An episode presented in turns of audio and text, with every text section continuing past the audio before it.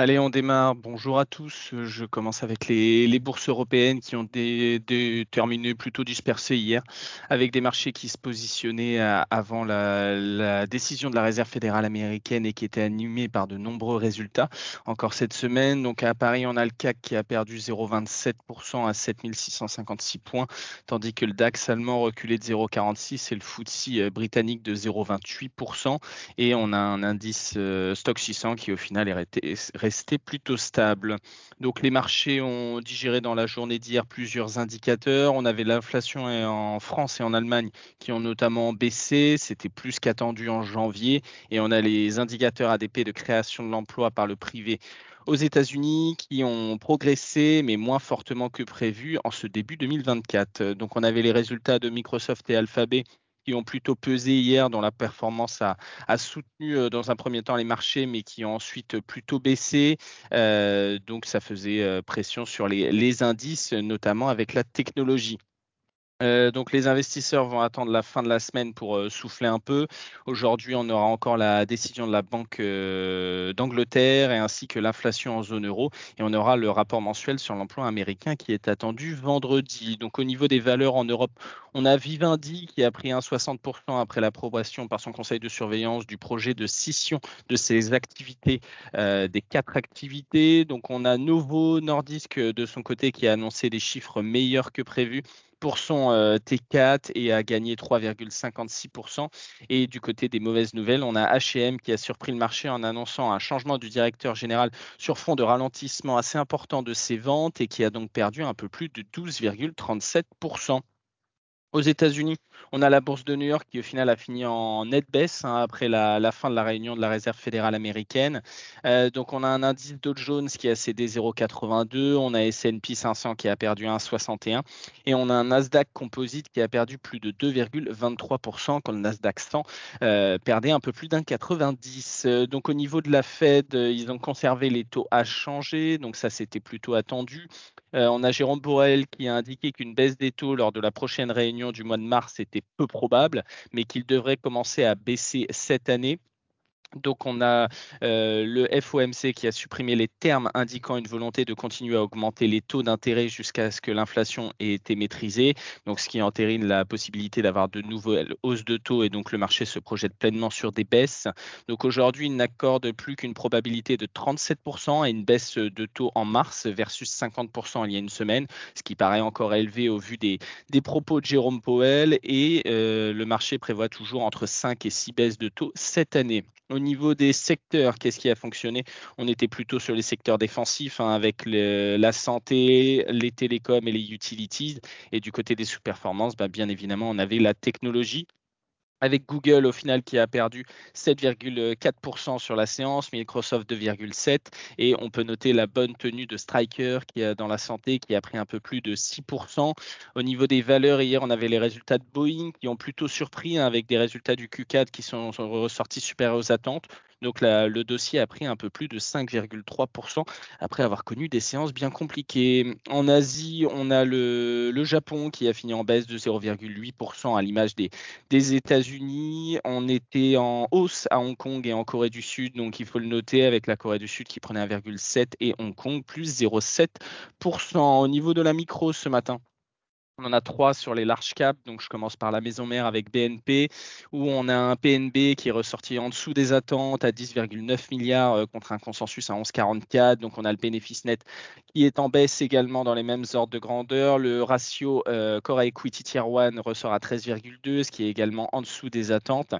Et on a le ROTE qui ressort légèrement supérieur, mais également en baisse. Le groupe a annoncé au niveau de sa guidance qu'il baissait son ROTE de 2025 avec une fourchette entre 11,5 et 12% versus 12% initialement prévu. BNP a annoncé augmenter son dividende de 18% à 4,60 € par action et annonce racheter des actions pour un peu plus d'1 milliard d'euros. Au niveau des pertes qui ont été constatées de la baisse, on peut noter qu'ils sont notamment dus en partie à la couverture de 645 millions d'euros pour les pertes liées aux risques sur les instruments financiers.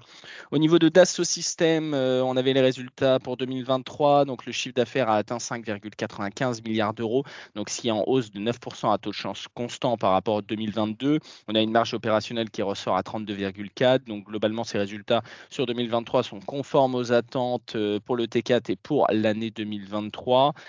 Dassault Systèmes prévoit une hausse de ses résultats en 2024. Le chiffre d'affaires visé est entre 6,35 et 6,42,50 milliards d'euros, donc avec une hausse entre 8 à 10% à taux de change constant par rapport à 2023, mais ce qui est légèrement inférieur au consensus qu'il attendait à 6,48 milliards d'euros.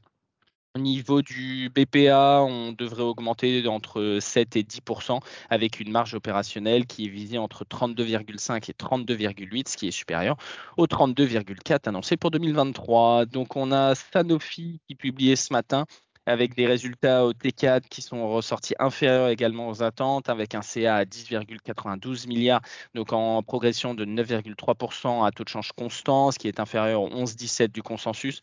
Le résultat opérationnel ressort également en baisse par rapport aux attentes et le BPA également. On a une nomination de François-Xavier Roger en provenance de Nestlé au poste de CFO à compter d'aujourd'hui, et à noter que au niveau des perspectives, le BPA 2024 devrait rester à peu près stable, hors impact de l'augmentation attendue du taux d'imposition effectif à 21%. Je laisse la parole à Nantes pour les Mid & Small.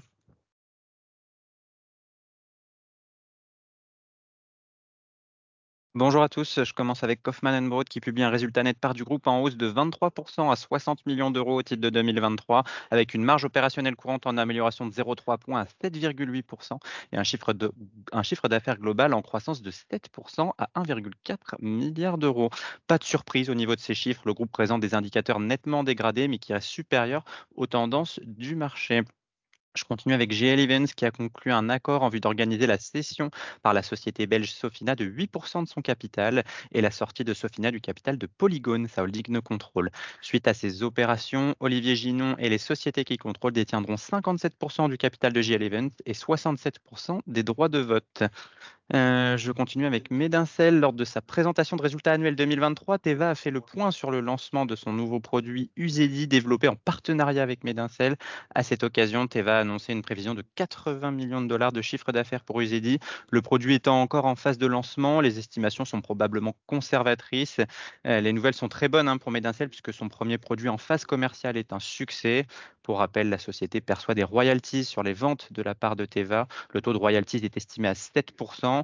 Et sur l'exercice 2024-2025, il est attendu 84 millions d'euros de ventes d'UZEDI, soit 6 millions de chiffres d'affaires pour Medincell. Et enfin, Voltalia, le chiffre d'affaires 2023 de Voltalia s'établit à 495 millions d'euros, soit une hausse de 6% par rapport à 2022. Les ventes d'énergie et les services contribuent respectivement à hauteur de 60% et de 40% du chiffre d'affaires. Les résultats sont légèrement inférieurs aux attentes, le sujet restant l'attentisme des clients du secteur financier qui freine l'activité service. L'entreprise confirme son objectif pour l'exercice prochain d'EBITDA à environ 275 millions d'euros. Cette performance représente une multiplication par 2 par rapport à 2022 et par 4 par rapport à 2019. C'est tout pour Nantes ce matin. Merci Pierre, j'enchaîne avec la devise ce matin avec un dollar qui reste fort avec les annonces d'hier, donc on est à 0,785. Au niveau du 10 ans US, on a eu pas mal de mouvements hier mais au final on est en dessous des 4% ce matin à 3,94, donc on a l'obligataire qui est plutôt recherché. Au niveau du 10 ans allemand, on est autour des 2,19, on est également en baisse.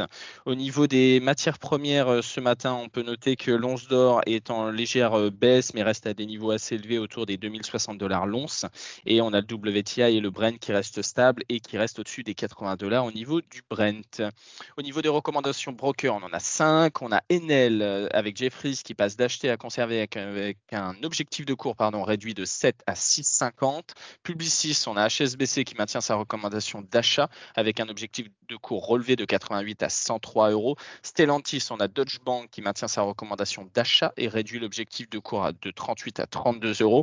Technip Energy, on a Morgan Stanley qui maintient sa recommandation de surpondérer avec un objectif de cours réduit de 25,40 à 25. Et enfin, Vinci, on a Jefferies qui reste à l'achat et qui rehausse son objectif de 130 à 136 euros.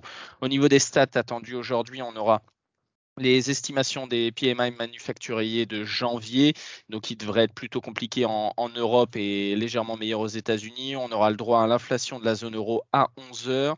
On aura la décision de la Banque d'Angleterre sur ses taux à 13h. Et on aura différents chiffres aux États-Unis, notamment les nouvelles demandes d'allocation chômage à 14h30. Et on aura l'ISM manufacturier à 16h. Au niveau des résultats attendus aujourd'hui, ils seront principalement aux US. On aura Merck & Co qui publiera avant bourse et on aura Apple, Amazon, Meta après bourse aux US. Je laisse la parole à Lionel. Oui, bonjour. Dans la foulée de la fin de séance hier soir aux US, préouverture en baisse ce matin sur le CAC, aux alentours un petit peu au-dessus de 7600 contre une clôture vers 7650. Donc réintégration sous 7650, petit gap baissier ce matin, en tout cas à l'ouverture. Donc correction, la question est de savoir si c'est une correction mineure de faible ampleur ou une correction un peu plus importante. Tant qu'on est au-dessus de la moyenne mobile 50 jours et du gap haussier du 26 janvier, on penchera pour l'option d'une correction mineure. Et on regardera à ce moment-là du côté des moyennes mobiles 10 jours et 20 jours haussières qui vont se rapprocher.